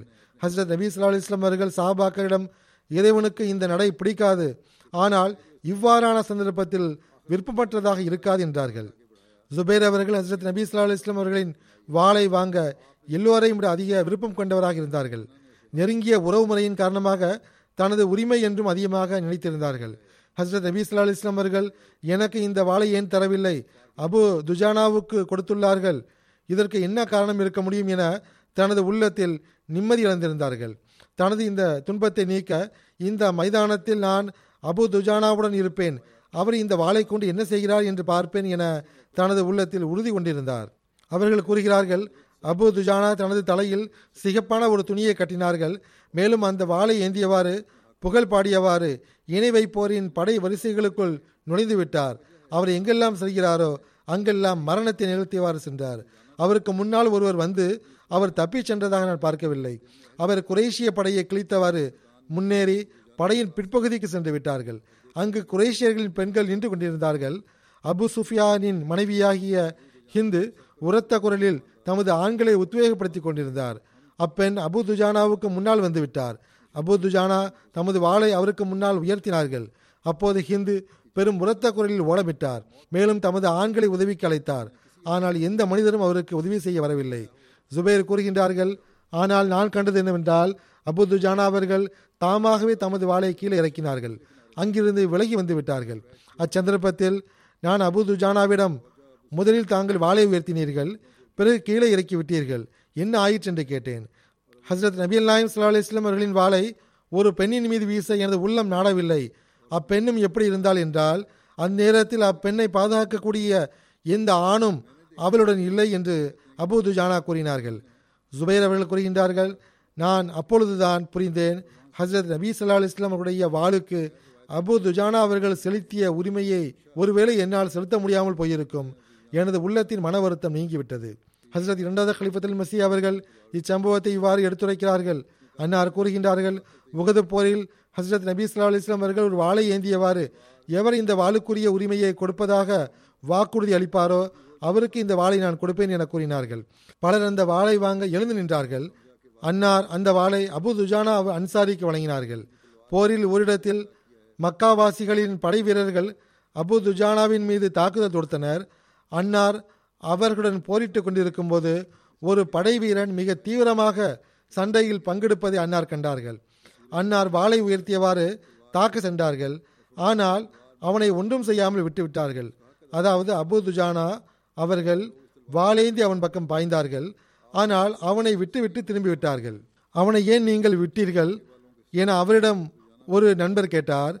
அன்னார் கூறினார்கள் நான் அவனிடம் சென்றபோது அவனது நாவிலிருந்து எவ்வாறான சொற்றொடர் வெளிப்பட்டதென்றால் அதை கேட்ட நான் அது ஆண் அல்ல பெண் என்பதை உணர்ந்து கொண்டேன். அவரது நண்பர் கூறினார் எவ்வாறாயினும் அந்த பெண் படை வீரரை போன்று போரிட்டு கொண்டிருந்தால் பிறகு நீங்கள் அவரை ஏன் கொல்லவில்லை? என்று கேட்டார். அபு துஜானா அவர்கள் கூறினார்கள் ஹசரத் ரசூல்லா சல்லா இஸ்லாம் அவர்களால் வழங்கப்பட்டுள்ள வாளை கொண்டு ஒரு பலவீனமான பெண்ணை வீசுவதை எனது உள்ளம் பொறுத்துக்கொள்ள இயலாது என்றார்கள். ஹசரத் முஸ்லீம் அலி அல்லாஹு அன்கு அவர்கள் பிறகு எழுதுகிறார்கள் சுருக்கமாக ஹசரத் ரசூல்லா சல்லா அலுவலாம் அவர்கள் பெண்களுக்குரிய மரியாதை மற்றும் கண்ணியம் குறித்து எப்போதும் போதித்து வந்திருக்கிறார்கள். அதன் காரணமாக காபிர்களின் பெண்கள் அதிக துணிவோடு முஸ்லிம்களுக்கு நஷ்டமிழைக்க முயற்சி செய்து வந்துள்ளனர். அப்படி இருந்தும் கூட முஸ்லிம்கள் அவ்விஷயங்களை பொறுத்து கொண்டு வந்துள்ளனர். அபு துஜானவை குறித்து மிக பிரபலியமான கிழக்கத்திய ஆராய்ச்சியாளரான வில்லியம் உயிர் எழுதுகிறார் போரின் ஆரம்பத்தில் முகமது சல்லா இஸ்லாம் அவர்கள் தனது வாளை எடுத்தார்கள். இதனுடைய உரிமையுடன் இதை யார் வாங்கிக் கொள்வார் என கேட்டார்கள். உமர் சுபைர் போன்ற பல சஹாபாக்கள் வாங்க ஆசைப்பட்டனர். ஆனால் ரசூல்லா சல்லா இஸ்லாம் அவர்கள் மறுத்துவிட்டார்கள். இறுதியில் அபு துஜானா அவர்கள் கேட்டபோது முகமது சல்லா இஸ்லாம் அவர்கள் அவருக்கு கொடுத்து விட்டார்கள். அவர் அதை கொண்டு காபிர்களின் தலையை உடலை விட்டு துண்டாக்க ஆரம்பித்தார்கள். முஸ்லிம்களின் கடும் தாக்குதலால் மக்கத்து படையின் பாதம் தடுமாறிவிட்டது. இஸ்லாமிய படையின் இடப்பக்கமாக பின்புறமிருந்து தாக்குதல் தொடுக்கலாம் என குரேஷியர்களின் குதிரைப்படை பலமுறை முயற்சி செய்தது. முகமது சல்லா இஸ்லாம் அவர்கள் அங்கு குறிப்பாக நியமித்த ஐம்பது வில்லாளிகளின் வில்களை வாங்கி கொண்டு ஒவ்வொரு முறையும் அவர்கள் பின்வாங்க நேர்ந்தது. பதில் யுத்தத்தில் முஸ்லிம்கள் காட்டிய அதே துணிவு வீரம் மற்றும் மரணத்தையும் அபாயத்தையும் பொருட்படுத்தாத நிலை உகது களத்திலும் தொடர்ந்தது. இரும்பு தலை கவசத்துடன் சிகப்பு கைக்குட்டையை அணிந்தவாறு அபு துஜானா தாக்குதல் தொடுக்கும்போது மக்கது படையின் வரிசைகள் நொறுங்கி போயின. முகமது சல்லா இஸ்லாம் அவர்கள் வழங்கிய வாளை கொண்டு தாக்குதல் தொடுக்கும்போது நாலாபுரமும் மரணங்கள் உண்டாயிற்று. ஹம்சா அவர்கள் நெருப்புக்கோழியின் இறகால் ஆன மகுடம் அணிந்து எல்லாபுரமும் தெளிவாக தென்பட்டார்கள். அலி அவர்கள் தமது நீளமான வெள்ளை கொடியுடனும் ஜுபேர் அவர்கள் அழகிய மின்னக்கூடிய மஞ்சள் தலைப்பாகியுடனும் எலைட் ஃபோர்ஸை போன்று எங்கு சென்றாலும் எதிரிகளுக்கு மரணம் மற்றும் துன்பத்தின் தூதை தம்முடன் எடுத்துச் சென்றார்கள். இஸ்லாமிய பின்னாளைய வெற்றிகளின் ஹீரோக்கள் பயிற்சி பெற இந்த காட்சிகள் உதவியாக இருந்தன. நான் கூறிய இவை அனைத்தும் சீரத் ஹாத்தமுன் நபியின் என்ற நூலில் விவரிக்கப்பட்டுள்ளது. ஹசரத் இபுன் அப்பாஸ் அறிவிக்கின்றார்கள் ஹசரத் நபீ சல்லா அலிஸ்லாம் அவர்கள் உகுது போரிலிருந்து திரும்பிய பிறகு தனது மகள் ஃபாத்திமாவிடம் தனது வாளை கொடுத்தார்கள். மகளே இதிலுள்ள இரத்தத்தை கழுவிவிடு என்றார்கள். ஹசரத் அலி அவர்களும் தமது வாளை அவர்களிடத்தில் கொடுத்து அதிலுள்ள இரத்தத்தை கழுவிவிடுமாறு கூறினார்கள். மேலும் அல்லாஹின் மீது ஆணையாக இன்று இது என்னுடன் முழுமையாக உழைத்தது என்றார்கள். அதை கேட்ட நபி சொல்லா இஸ்லாம் அவர்கள் நீர் இன்று போரின் உரிமையை செலுத்தியதைப் போலவே சஹல் பின் ஹனீஃபும் அபு துஜானாவும் போரின் உரிமையை செலுத்தினார்கள் என்று கூறினார்கள். இன்னொரு அறிவிப்பில் சஹல் பின் ஹனீஃபுக்கு பதிலாக ஹாரிஸ் பின் சமா அவர்களின் பெயர் வந்துள்ளது. ஜயது பின் அஸ்லம் அவர்கள் அறிவிக்கின்றார்கள் அபு துஜானா உடல் நலமின்றி இருந்தபோது மக்கள் அவரிடத்தில் வந்தார்கள். ஆனால் அன்னாரின் முகம் மிக பொலிவுடன் இருந்தது. உங்களுடைய முகம் ஏன் பொலிவாக உள்ளது என்று ஒருவர் கேட்டார். அபு துஜானா அவர்கள் என்னை பொறுத்தவரை என்னுடைய செயல்களுள் இரண்டு செயல்கள் மிக கனமானதாகவும் உறுதியானதாகவும் உள்ளன. ஒன்று எனக்கு சம்மந்தமற்ற பேச்சை நான் ஒருபோதும் பேசியது கிடையாது. இரண்டாவது எனது உள்ள முஸ்லிம்களுக்கு எப்பொழுதும் தூய்மையானதாகவே இருக்கும் என்றார்கள். ஹசரத் அபு துஜானா அவர்கள் யமாமா போரில் ஷஹீதானார்கள் பொய்யன் முசேலமா ஹசரத் நபி சொல்லா அலிஸ்லாம் அவர்கள் மரணத்திற்கு பிறகு பொய் நெபுத்துவ வாதம் செய்து மதினாவின் மீது படையெடுக்க விரும்பினான். ஹசரத் அபுபக்கர் அவர்கள் அவனை ஒடுக்குவதற்காக ஹிஜ்ரி பனிரெண்டாம் ஆண்டில் படையை அனுப்பி வைத்தார்கள். ஹசரத் அபு துஜானாவும் அப்படையில் பங்கெடுத்தார்கள். ஹசரத் அபு துஜானா அவர்கள் யமாமா போரில் கடுமையாக போரிட்டார்கள். ஷஹாதத் என்னும் அந்தஸ்தை பெற்றார்கள். பழமையான அரபு கோத்திரம் மனு ஹனீஃபாவின் ஒரு பெரும் பகுதி பொய்யன் முசேலாமாவின் கீழ் மதினாவுக்கு எதிராக கிளர்ச்சி செய்தார்கள். அவனுக்கு யமாமாவில் ஒரு தோட்டம் இருந்தது. அதனுள் இருந்து அவர்கள் போரிட்டு வந்தார்கள். உள்ளே நுழைவதற்கு முஸ்லிம்களுக்கு வாய்ப்பு கிடைக்காமல் இருந்தது. தன்னை தோட்டத்திற்குள் தூக்கி வீசி விடுமாறு அபு துஜானா அவர்கள் முஸ்லிம்களிடத்தில் கூறினார்கள். முஸ்லிம்களும் அவ்வாறே செய்தனர். அந்த பக்கமாக விழுந்ததன் காரணமாக அவருடைய கால் உடைந்து விட்டது அப்படியிருந்தும் அவர் தோட்டத்தின் கதவருகே போரிட்டு கொண்டிருந்தார்கள். இணை வைப்பவர்கள் அங்கிருந்து அகற்றப்பட்டு விட்டார்கள். முஸ்லிம்கள் உள்ளே வந்தனர். பொய்யன் முசைலமாவை கொள்வதில் அப்துல்லா பின் ஜெயித் மற்றும் வாஷி பின் ஹரபுடன் ஹஸ்ரத் அபு துஜானாவும் இணைந்திருந்தார்கள். எமாமா நாளில் அன்னார் ஷஹீதானார்கள். ஒரு அறிவிப்பில் இவ்வாறு வருகிறது. ஹசரத் அபு துஜானா அவர்கள் சிஃபின் போரில் ஹசரத் அலி அவர்களின் சார்பாக போரிட்டவாறே மரணமடைந்தார்கள். ஆனால் இந்த அறிவிப்பு பலவீனமானதாக உள்ளது. முதலில் கூறப்பட்ட அறிவிப்பு நல்ல சகிகான அறிவிப்பாகவும் அதிகமாக கூறப்பட்டு வருகின்ற அதிசாகவும் இருக்கின்றது. நான் ஏற்கனவே முன்பு கூறியத ஒரு விஷயத்தின் ஒரு பகுதியை இங்கு நான் கூறிவிடுகின்றேன். அது என்னவென்றால் ஹசரத் அபு துஜானா அவர்களுடன் தொடர்புடைய ஒரு விஷயமாகும். அபு துஜானா அவர்கள் அன்சாரி ஆவார்கள். ஹசரத் நபி சொல்லா இஸ்லாம் அவர்கள் மதினா ஹிஜ்ரத் செய்வதற்கு முன்பு இஸ்லாத்தை ஏற்றுக்கொண்டிருந்தார்கள். மதினாவில் வசிக்கக்கூடியவராக இவர்கள் இருந்தார்கள். ஹசரத் நபி சொல்லா இஸ்லாம் அவர்களுடன் பதில் யுத்தத்தில் பங்கு பெற்றார்கள். அதற்கான கௌரவம் அன்னாருக்கு கிடைத்தது. மிக்க வீரத்தை வெளிப்படுத்தினார்கள். அவ்வாறே உகது போரிலும் பங்கு பெறும் வாய்ப்பு அவர்களுக்கு கிடைத்தது. முஸ்லிம்கள் முதலில் வெற்றி பெற்று கொண்டிருந்தார்கள். பிறகு நிலைமை மாறியது. ஒரு இடத்தை விட்டதன் காரணமாக காபிர்கள் மீண்டும் தாக்கினார்கள். போர் நிலைமை முஸ்லிம்களுக்கு எதிராக திரும்பி போரின் நிலை மாறிய போது ஹசரத் நபி சொல்லா இஸ்லாம் அவர்களுக்கு அருகில் இருந்த சஹாபாக்களுள் ஹசரத் அபு துஜானாவும் ஒருவராவார். ஹஸ்ரத் ஹசரத் நபி சொல்லா அலுவலாம் அவர்களை காப்பாற்றுவதில் இவர் அதிகமாக காயப்பட்டார். அந்த காயங்கள் ஏற்பட்ட பிறகும் கூட இவர் பின்வாங்கவில்லை. ஒருமுறை நோய்வாய்ப்பட்ட போது தமது தோழரிடம் எனது இரு செயல்களை ஒருவேளை அல்லாஹ் ஏற்றுக்கொள்ளலாம் என்று கூறினார்கள். ஒன்று தேவையற்ற விஷயங்களை நான் பேசுவது கிடையாது புறம் பேசுவது கிடையாது மக்களுக்கு பின்னால் அவர்களை குறித்து பேசுவது கிடையாது. இரண்டாவது விஷயம் எந்த ஒரு முஸ்லிமிற்கும் எனது உள்ளத்தில் பகைமையோ வெறுப்போ கிடையாது என்றார்கள். இவரை பற்றிய நட்குறிப்பு இங்கு முடிவடைகிறது. இப்போது சில மர்ஹூம்களின் குறிப்பை எடுத்துரைப்பேன். அவர்களின் ஜனாசா தொழுகையும் தொலை வைப்பேன். அவர்களில் ஒருவர் ஷஹீத் ஆவார்கள். அவர் சையது ஜலால் சாஹிப்பின் மகனாகிய பிஷாவர் மாவட்டத்தைச் சார்ந்த மதிப்பிற்குரிய மஹபூப் கான் சாஹிப் ஆவார்கள். அகமதியத்தின் எதிரிகள் எட்டு நவம்பர் ரெண்டாயிரத்தி இருபது அன்று காலை எட்டு மணிக்கு மஹபூப் கான் சாஹிப் அவர்களை ஷேக் முகமது கிராமத்தில் பிஷாவரில் ஃபயரிங் செய்து ஷஹீதாக்கியுள்ளார்கள். இந்நாள் இல்லாய் வைனா இலகி ராஜுவோன் விபரம் என்னவென்றால் ஆறு நவம்பர் அன்று மஹபூப் கான் சாஹிப் அவர்கள் ஹுஷ்ஹால் டவுன் பிஷாவரிலிருந்து தமது கிராமத்திற்கு அருகிலுள்ள ஷேக் முகம்மதி என்ற கிராமத்தில் வசிக்கும் தனது மகள்வழி பேத்தியை சந்திக்க சென்றுள்ளார்கள். நவம்பர் எட்டாம் தேதி திரும்பி வருவதற்காக வீட்டை விட்டு வெளியேறியுள்ளார்கள். பஸ் ஸ்டாப்புக்கு அருகில்தான் வந்திருப்பார்கள். அடையாளம் தெரியாத ஒருவர் அன்னாரை சுற்றி வளைத்து சுட்டுவிட்டார். ஒரு குண்டு அவருடைய தலையில் பின்பக்கமாக நுழைந்து முன்பக்கமாக வெளியேறிவிட்டது. அதன் காரணமாக அவர் சம்பவ இடத்திலே ஷஹீதாகி விட்டார்கள். இன்னா இல்லாஹி இன்னா இலகி ராஜுவோன் இச்சம்பவம் நிகழ்ந்த பிறகு கொலையாளி தப்பி ஓடிவிட்டான். தப்பியோடிய அந்த கொலையாளி ஒருவன்தான். ஷஹீதுடைய வயது அப்போது எண்பதாகும். மர்ஹூம் அவர்கள் பப்ளிக் என்ஜினியரிங் டிபார்ட்மெண்ட்டிலிருந்து ரெண்டாயிரத்தி ரெண்டாம் ஆண்டு ஆஃபீஸர் சூப்பரிண்டென்டாக ரிட்டையர் ஆனார்கள். அதன் பிறகு பென்ஷனரியாக வாழ்வை கழித்தார்கள். ஷஹீதுடைய தந்தை சையது பிலால் சாஹிப் அவர்கள் ஆயிரத்தி தொள்ளாயிரத்தி முப்பதாம் ஆண்டில் பைய செய்தார்கள். ஷஹீத் அவர்கள் பிறப்பிலேயே அகமதி ஆவார்கள். மருகும் எண்ணற்ற சிறப்புகளுக்கு சொந்தக்காரர் ஆவார்கள். தகஜுதை முறையாக தொழக்கூ தொழக்கூடியவர் நல்லவர் அனுதாபம் மிக்கவர் விருந்தோம்பல் செய்யக்கூடியவர். அத்துடன் வள்ளல் தன்மையிலும் மிகவும் முன்னேறி இருந்தார்கள். தாவத்தில் எல்லா பணியில் மிகவும் பித்த நிலையை போன்ற ஆர்வம் இருந்தது. உண்மை தூதிச் செய்தியை எட்ட வைப்பதில் எப்போதும் முன்னணியில் இருந்தார்கள். எச்சரிக்கையாக இருக்குமாறு கூறப்படும் போதெல்லாம் அவர் ஒரே நிலைப்பாட்டில் தான் இருந்தார். அது என்னவென்றால் இப்போது இறைவனுக்கு முன்னால் ஆஜராகும் காலம் வந்துவிட்டது. ஷஹாதத் கிடைத்தால் எனக்கு அது நட்பெயராகும் என கூறுவார்கள். எவ்வாறாயினும் அவருடைய ஷஹாதத் எனும் இந்த விருப்பம் நிறைவேறிவிட்டது. ஷஹீதுடைய மனைவி மேராஜ் பேகம் சாஹிபா அவர்களுக்கு கிடைத்த நட்பேர் என்னவென்றால் அவருடைய தந்தை முகமது சயீது சாஹிபும் சிறிய தந்தை பஷீர் அகமது சாஹிபும் ஆயிரத்தி தொள்ளாயிரத்தி அறுபத்தி ஆறாம் ஆண்டு ஷஹீதானார்கள். இப்போது இவருடைய கணவருக்கு இந்த ஷஹாதத்தின் நட்பேறு கிடைத்துள்ளது. இவ்வாறு இவர் ஷஹீதுடைய மகளாகவும் ஷஹீதுடைய சகோதரருடைய மகளாகவும் ஷஹீதுடைய மனைவியாகவும் உள்ளார்கள். மருகும் தமக்கு பின்னால் தமது மனைவி மேராஜ் பேகம் சாய்பாவை தவிர ரெண்டு மகன்களையும் ரெண்டு மகள்களையும் விட்டு சென்றுள்ளார்கள். மகன்களின் பெயர்கள் முனவர் அகமது சாஹிப் மற்றும் ஃபசல் அகமது சாஹிப் ஆகும். மகள்களின் பெயர்கள் ஜக்கியா பேகம் மற்றும் வஹிதா பேகம் ஆகும். ஒரு பேரன் பேத்தியும் ஆறு மகள்வழி பேரனும் நாலு மகள்வழி பேத்தியும் உள்ளனர். அன்னாருடைய இளவயது மகன் மைக்ரோ பயாலஜியில் பிஹெச்டி செய்துள்ளார்கள். ஆஸ்திரேலியாவில் வசிக்கிறார். இன்னொரு மகன் ஃபசல் அகமது சாஹிப் அவர்கள் ஜெர்மனியில் வசிக்கிறார். அவர் நன்கும் படித்துள்ளார்.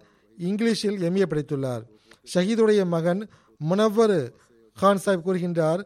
மெஹபூப் கான் சாஹிப் தனது பகுதியில் அமைதியை நிலைநாட்ட உழைத்துக் கொண்டிருந்தார்கள். சில சமயங்களில் இரண்டு பிரிவினருக்கு மத்தியில் சண்டை ஏற்படும் போது சமாதானத்தை ஏற்படுத்த தமது இரத்தத்தை கூட சிந்திருக்கிறார்கள் ஏழைகள் வறியவர்களுக்கு உதவி செய்ய எந்நாளும் ஆயத்தமாக இருப்பார்கள் மக்கள் தமது தேவைகளுக்காக தயக்கமின்றி அன்னாரை நோக்கி வருவார்கள். அன்னார் அம்மக்களின் உதவிக்காக எப்பொழுதும் தம்மிடத்தில் ஏதேனும் தொகையையோ தானியங்களையோ வைத்திருப்பார்கள். மிகவும் பணிவுள்ளவராகவும் அமைதியான இயல்புடையவராகவும் இருந்தார்கள். மிக்க பொறுமைசாலியாகவும் மற்றவரின் துன்பங்களை உணரக்கூடியவராகவும் இருந்தார்கள். ஒவ்வொரு நொடி பொழுதும் அவர்களுக்கு உதவி செய்ய ஆயத்தமாக இருப்பார்கள். அல்லாஹ் மர்ஹூமுடைய தகுதிகளை உயர்த்தி கொண்டே செல்வானாக. அவருடைய உறவினர்களுக்கும் அவருடைய நன்மைகளை தொடர செய்யும் நல்வாய்ப்பை வழங்குவானாக. இரண்டாவது ஜனாசா பாகிஸ்தானுடைய முரப்பி ஃபஹர் அகமது ஃபரஹ் சாஹிப் அவருடைய ஜனாசாவாகும். ரெண்டாயிரத்தி இருபது நவம்பர் ஒன்றாம் தேதி மாலை ஆறேகால் மணிக்கு ஒரு ரோடு ஆக்சிடென்டில் தமது மகன் எஹ்திஷாம் அப்துல்லா சாஹிபுடன் இறந்து விட்டார்கள். இனால் இல்லாஹி வைனா இலை ராஜுவோன் தமது மகனுடன் வந்து கொண்டிருக்கும் போது அகமது நகரிலிருந்து வரும்போது ஆக்சிடென்டில் மரணமடைந்துள்ளார்கள். மிகவும் கொடுமையான ஆக்சிடென்டாக இருந்துள்ளது. தந்தையும் மகனும் இறந்துவிட்டனர். அல்லாவின் அருளால் ஃபஹர் சாஹிப் அவர்கள் மூசியாக உள்ளார்கள். ஃபஹர் சாஹிப்பின் தந்தை சைஃபுர் ரஹ்மான் சாஹிப் அவர்கள் தாமாக பைய செய்தார்கள். இவருடைய குடும்பத்தில் அதற்கு முன் வேறு யாரும் அகமதியாக இல்லை. ஆயிரத்தி தொள்ளாயிரத்தி அறுபத்தி எட்டாம் ஆண்டு அவர்கள் பைய செய்தார்கள். மேலும் குடும்பத்தில் முதல் அகமதியாக ஆனார்கள். ஆயிரத்தி தொள்ளாயிரத்தி தொண்ணூற்றி ஆறாம் ஆண்டு ரபுவா ஜாமி அகமதியாவில் தேர்ச்சி பெற்ற பிறகு பாகிஸ்தானில் பல்வேறு இடங்களில் மருகும் தொண்டாற்றும் நல்வாய்ப்பை பெற்றுள்ளார்கள். அதன் பிறகு ஃபஹர் சாஹிப் அவர்கள் ஐவரி கோஸ்டிற்கு அதாவது மேற்கு ஆப்பிரிக்காவுக்கு அனுப்பப்பட்டார்கள். அதன் பிறகு கடந்த எட்டு ஆண்டுகளாக அகமது நகரில் முரப்பியாக தொண்டாற்றி வந்தார்கள். அவருடைய திருமணம் தாயிரா ஃபஹர் சாஹிபாவுடன் நடைபெற்றது. இவர் அலி அஸ்கர் சாஹிபுடைய மகளாவார். இந்த திருமணத்தின் மூலம் இவர்களுக்கு நாலு மகள்களும் ஒரு மகனும் பிறந்தனர். மகன் இஹ்திஷாம் அப்துல்லா அவர்கள் தனது தந்தையுடன் ஆக்சிடென்டிலேயே மரணமடைந்து விட்டார். மர்ஹூம் தனது மனைவி மற்றும் நாலு பெண் பிள்ளைகள் தவிர தாயார் மற்றும் சகோதரிகளையும் தமக்கு பின்னால் விட்டு சென்றுள்ளார்கள். பெண் பிள்ளைகளின் பெயர்கள் வஜீஹா அமது சபு சம்ரீன் ஃபஹர் மெஹரீன் ஃபஹ்ரு ஆகும். ஃபஹர் சாஹிபின் மனைவி தாகிரா சாஹிபா எழுதுகிறார்கள் எங்களுடைய திருமணம் நடைபெற்ற போது முரபி சாஹிப் அவர்கள் ஹுஷாப் என்ற ஒரு கிராமத்தில் நியமிக்கப்பட்டிருந்தார்கள். நான் அங்குள்ள சென்டருக்கு சென்றபோது முரப்பியின் மனைவியினுடைய கடமைகள் குறித்து எனக்கு அறிவுறுத்தினார்கள். நீயும் என்னுடன் வக்ஃபு ஆவீர்கள். நீயும் ஜமாத் பணிகளில் முந்திக் கொண்டு பங்கு பெற வேண்டும் என்று தர்பியத் வழங்கினார்கள். அதன் பிறகு பதேன் என்ற இடத்திற்கு டிரான்ஸ்ஃபர் ஆனார்கள். முரபி சாஹிப் எனக்கு முன்பே சென்று விட்டார்கள். நான் சில காலத்திற்கு பிறகு சென்றேன். நான் சென்றடையும் தகவலை முன்பே தெரிவித்திருந்தேன். ஆனால் நான் அங்கு சென்றடைந்த போது முரபி சாஹிப் அங்கு சென்டரில் இல்லை வீட்டில் அங்கு இல்லை. நான் வெளியே உட்கார்ந்திருந்தேன். பள்ளிவாசலில் உட்கார்ந்திருந்தேன். பகல் முழுவதும் வெயிலில் உட்கார்ந்திருந்தேன். ஒரு மலீம் சாஹிப்பின் மனைவி நோய்வாய்ப்பட்டிருந்தார். அவருக்கு ரத்தம் கொடுப்பதற்காக முரபி சாஹிப் சென்றுள்ளார்கள் என எனக்கு தெரிய வந்தது. அவர் திரும்பி வந்ததும் நான் அவரிடம் கேட்டேன் முழு நாளும் வெயிலில் நான் உட்கார்ந்திருந்தேன். நான் வருவது உங்களுக்கு தெரியும் தானே? நீண்ட பயணம் செய்து வந்துள்ளேன் என்றேன். அதற்கு அவர் அந்த வேலையும் மிக முக்கியமான வேலையாக இருந்தது என்று கூறியவாறு இவ்வாறு தியாகம் செய்ய வேண்டும் என்று எனக்கு அறிவுரை செய்தார்கள். மருகும் அவர்கள் ஐவரி கோஸ்டுக்கு சென்றபோது அங்கும் ஹிதுமதே ஹல்க்கு பணிகளில் மிக ஆர்வத்துடன் பங்கெடுத்து வந்தா வந்தார்கள். மார்க்க துண்டினுடைய பணிகளுடன் மனைவி மக்களின் மீது மார்க்கத்திற்கு எப்போது முன்னுரிமை வழங்கி வந்தார்கள்? அவருடைய மனைவி கூறுகிறார் ஒருமுறை நான் மிக அதிகமாக நோய்வாய்ப்பட்டேன். அப்பொழுது எனக்கு குழந்தையும் பிறக்க இருந்தது. முரபி சாஹிப் அவர்கள் மெடிக்கல் கேம்புக்காக வெளியே சென்றார்கள். என்னுடைய நிலை மோசமாக இருப்பதாக டாக்டர் கூறினார்கள். அப்பொழுது முரபி சாஹிப் என்னிடம் கூறிய ஒரு விஷயம் என்னவென்றால் அல்லாஹ் அருள் செய்வான். நீங்கள் வாழ்வை அர்ப்பணித்தவருடைய மனைவி ஆவீர்கள் உங்களுக்கு ஒன்றும் ஆகாது என்று மட்டுமே கூறி சென்றார்கள். சுருக்கமாக முரபி சாஹிப் அவர்கள் எல்லா விவகாரத்திலும் உலகத்தை விட மார்க்கத்திற்கு முன்னுரிமை வழங்குவார்கள். விருந்தோம்பலாக இருந்தாலும் சரி அல்லது மார்க்க தொண்டாக இருந்தாலும் சரி ஹித்மதிகளுக்காக இருந்தாலும் சரி அவர் மார்க்க பணிகளை செய்யக்கூடியவராக இருந்தார்கள். அறிந்தவராக இருந்தாலும் சரி அறியாதவராக இருந்தாலும் சரி எல்லோரையும் அவர் நேசித்து வந்தார்கள். தமது குழந்தைகளிடத்தில் நண்பரைப் போல் பழகி வந்தார்கள். எந்த விவகாரமாக இருந்தாலும் சரி அது குடும்ப விவகாரமாக இருந்தாலும் சரி அல்லது ஜமாத்துடைய விவகாரமாக இருந்தாலும் சரி அல்லது ஜமாத் அல்ல நபருடைய விவகாரமாக இருந்தாலும் சரி அழகிய முறையில் அவர்களுக்கு புரிய வைப்பார்கள். குழந்தைகளுக்கும் ஒரு விஷயத்தை எப்பொழுதும் புரிய வைப்பார்கள். நீங்கள் வாழ்வை அர்ப்பணித்தினுடைய பிள்ளைகள் ஆவீர்கள் நீங்கள் ஒரு முரப்பியுடைய சந்ததிகள் ஆவீர்கள் ஆகவே எப்பொழுதும் உலகத்தை விட மார்க்கத்திற்கு முன்னுரிமை அளிக்க வேண்டும் என்று கூறுவார்கள். மேலும் தனது அழகிய முன்மாதிரியை நிலைநாட்டுவார்கள். ஐவரி கோஸ்டுடைய முரப்பி வாசிப் சாஹிப் அவர்கள் கூறுகிறார்கள் ஃபஹர் சாஹிப் அவர்கள் முபல்லிகாக ஐவரி கோஸ்டிற்கு வந்தபோது அவர் எளிதில் பழகக்கூடியவராக இருந்தார் இனிமையானவராக இருந்தார் நல்ல தர்பியத்தின் சொந்தக்காரராக இருந்தார். அவரிடத்தில் குறிப்பாக நான் கண்ட விஷயம் என்னவென்றால் அவருடைய உரையாடல் உள்ளத்தை ஈர்க்கக்கூடியதாக இருக்கும். அவர் யாரை சந்தித்தாலும் அவருடைய உள்ளத்தை ஈர்த்து விடுவார். ஐந்து வருடங்கள் அவர் ஓமே ரீஜியனில் முபல்லிகாக பணியாற்றினார். மிக அழகிய பண்புகளுக்கு சொந்தக்காரர் மற்றும் அனுதாபம் கொள்ளக்கூடியவராக இருந்தார். ஆகவே ஒவ்வொருவரும் அவருடன் தொடர்பை ஏற்படுத்தி இருந்தார்கள். ஆண்டு மாநாட்டிற்கு செல்வதற்காக சில ஏழைகளுக்கு எப்பொழுதுமே அவர் மறைவாக உதவி செய்து வந்தார்கள். அவர் இங்கு இருந்த காலத்தில் அவருடைய ரிஜியன் எப்பொழுதும் முதல் இடத்தில் இருந்தது. அங்குள்ள ஒரு மல்லிம் சாஹிபும் இவ்வாறு எழுதுகிறார் அவர் கூறுவது என்னவென்றால் இரண்டரை வருடங்கள் நான் அவருடன் பணியாற்றியுள்ளேன். என்னை சகோதரனை போன்று நடத்தியுள்ளார்கள். நான் அவரிடத்தில் கண்ட ஒரு முக்கியமான ஒரு விஷயம் என்னவென்றால் அவர் கடின உழைப்பாளியாக இருந்தார்கள் மிக ஆர்வத்துடன் பணியாற்றக்கூடிய முல்லிகாக இருந்தார்கள் ஒவ்வொரு வேலையையும் பொறுப்புடனும் ஆர்வத்துடன் செய்வார்கள் அந்த வேலையை வெகு விரைவில் முடித்துவிட வேண்டும் என்ற ஆவல் இருக்கும். அது தபிலீக்குடைய பணியாக இருந்தாலும் சரி அல்லது சந்தா வசூலிக்கக்கூடிய பணியாக இருந்தாலும் சரி அல்லது ஆண்டு மாநாட்டிற்கான ஆயத்த பணியாக இருந்தாலும் சரி. அவருடைய தபிலீக் பணியுடைய நிலை எவ்வாறு இருந்ததென்றால் ஒவ்வொரு கிராமத்திலும் ஜமாத்தியுடைய தூதி செய்தி விரைவாக சென்றடைந்து விட வேண்டும் என்று விரும்பினார்கள். அல்லாஹ் மருகமுடைய பதவிகளை உயர்த்துவானாக. அவர்களது பெண் பிள்ளைகளையும் அவரது மனைவியையும் அல்லாஹ் பாதுகாப்பானாக அவர்களுக்கு உதவி செய்வானாக அவர்களது கஷ்டங்களை நீக்குவானாக. மூன்றாவது ஜனாசா முரபி ஃபஹர் அஹமது சாஹிபுடைய மகன் இஹ்திஷாம் அகமது அப்துல்லா சாஹிபுடைய ஜனாசாவாகும். நான் ஏற்கனவே கூறியது போன்று இவர் தனது தந்தையுடன் ரோடு ஆக்சிடென்டில் ஒஃபாத்தாகிவிட்டார்கள் அல்லாவுடைய அருளால் இவர் வக்ஃபைனவ் திட்டத்தில் இணைந்திருந்தார்கள். ஃபர்ஸ்ட் இயர் படித்துக் கொண்டிருந்தார்கள். தற்போது மூசியாக இருக்கவில்லை. ஆனால் வசியத்துடைய படிவத்தை நிரப்பியிருந்தார்கள் அனுப்பி வைக்காமல் இருந்தார்கள். எப்படி இருந்தாலும் வசியத்துடைய படிவம் நிரப்பி வைக்கப்பட்டிருந்தால் கார்பர்தாஸ் அலுவலகம் அதில் நடவடிக்கை எடுக்க இயலும். இவருடைய தாயார் கூறுகிறார் எனது மகன் பல்வேறு சிறப்பம்சங்களுக்கு சொந்தக்காரராக இருந்தார். நல்ல மகனாக இருந்தார். கட்டுப்படக்கூடியவராக இருந்தார். வக்ஃபேனோ என்ற அருளுக்குரிய திட்டத்தில் இணைந்திருந்தார். தொழுகையை முறையாக பேணக்கூடியவராக இருந்தார். குத்தாம் அஹமதியோடைய ஜயீன் சாஹிப் அவர்கள் என்ன கட்டளையிட்டாலும் அதற்கு கட்டுப்படக்கூடியவராக இருந்தார். எப்பொழுதும் புன்சிரித்த முகத்துடன் டியூட்டி கொடுக்கக்கூடியவராக இருந்தார்கள். இவர் மரணமடைந்த அந்த நாளிலும் பள்ளிவாசலில் இவர் டியூட்டி கொடுத்துவிட்டு வந்திருந்தார். அல்லாஹ் மர்ஹூமுடன் மஹ்ஃபிரத் மற்றும் கருணையுடன் நடந்து கொள்வானாக. அவருடைய அந்தஸ்துகளை உயர்த்துவானாக. அடுத்த ஜனாசா மியா அப்துல் லதீப் சாஹிப் அவருடைய மகன் டாக்டர் அப்துல் கரீம் சாஹிபுடைய ஜனாசாவாகும். இவர் ரபாவை சார்ந்தவர். ஸ்டேட் பேங்க் ஆஃப் பாகிஸ்தானில் ரிட்டையர்டு எக்கனாமிக் அட்வைசராக இவர்கள் இருந்தார்கள். பதினாலு செப்டம்பர் அன்று இவர் ஒஃபாத்தானார்கள் ஆனார்கள் தொண்ணூற்றி ரெண்டு வயது. இன்னால் இல்லாஹி இன்னா இலகி ராஜுவோன். ஹசரத் மசீமது அலி சாத்து இஸ்லாமுடைய சஹாபியான மௌலை முகமது அலி சாஹிபுடைய பேரனாவார்கள். காதியானுடைய தாலிமுல் இஸ்லாம் காலேஜில் முதல் பேட்ஜில் இவர் இணைந்திருந்தார்கள். இந்தியா பாகிஸ்தான் பிரிவினைக்கு பிறகு தாலீம் இஸ்லாம் காலேஜுடைய மாணவராக இவர் பஞ்சாப் யூனிவர்சிட்டியில் எம்ஏ படித்தார்கள். அந்நேரத்தில் முழு யூனிவர்சிட்டியிலும் தாலீம் இஸ்லாம் காலேஜில் ஒரே மாணவராக இருந்தார்கள். பிறகு ஸ்டேட் பேங்க் ஆஃப் பாகிஸ்தானில் ஸ்காலர்ஷிப்பில் இவர் ஜார்ஜியா வாஷிங்டன் யூனிவர்சிட்டியில் இவர் எக்கானமிக்கு பிஹெச்டி படித்திருந்தார்கள். அதன் பிறகு அமெரிக்கா சென்றார்கள்.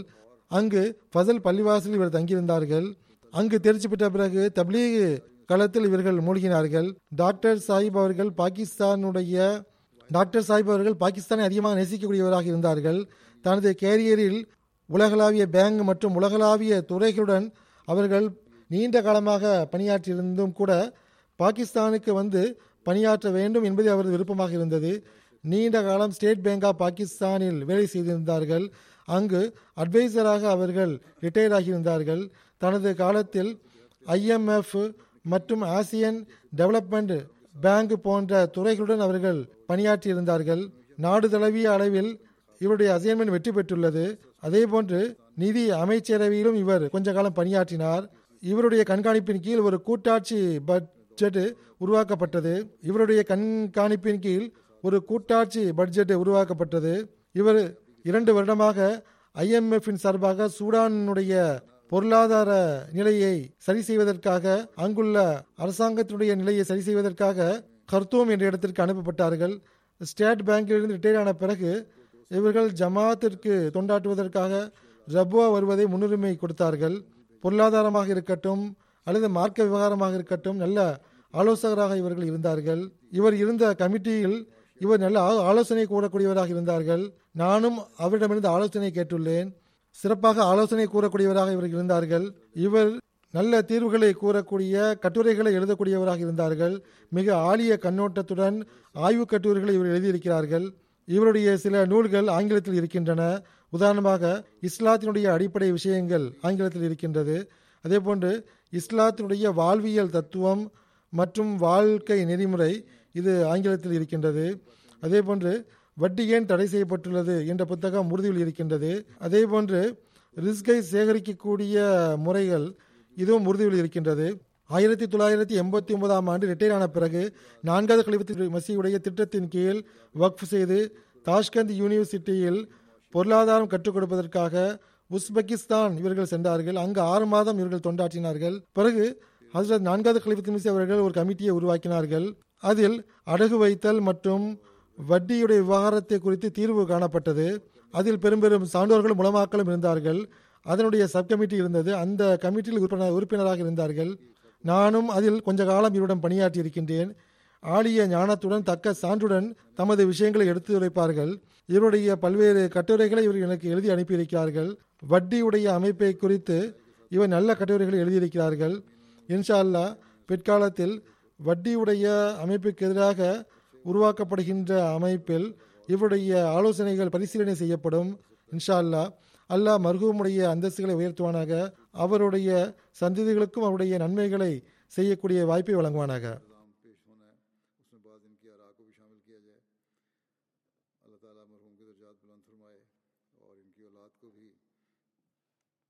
ان کی نیکیوں پر عمل کرنے کی توفیق عطا فرمائے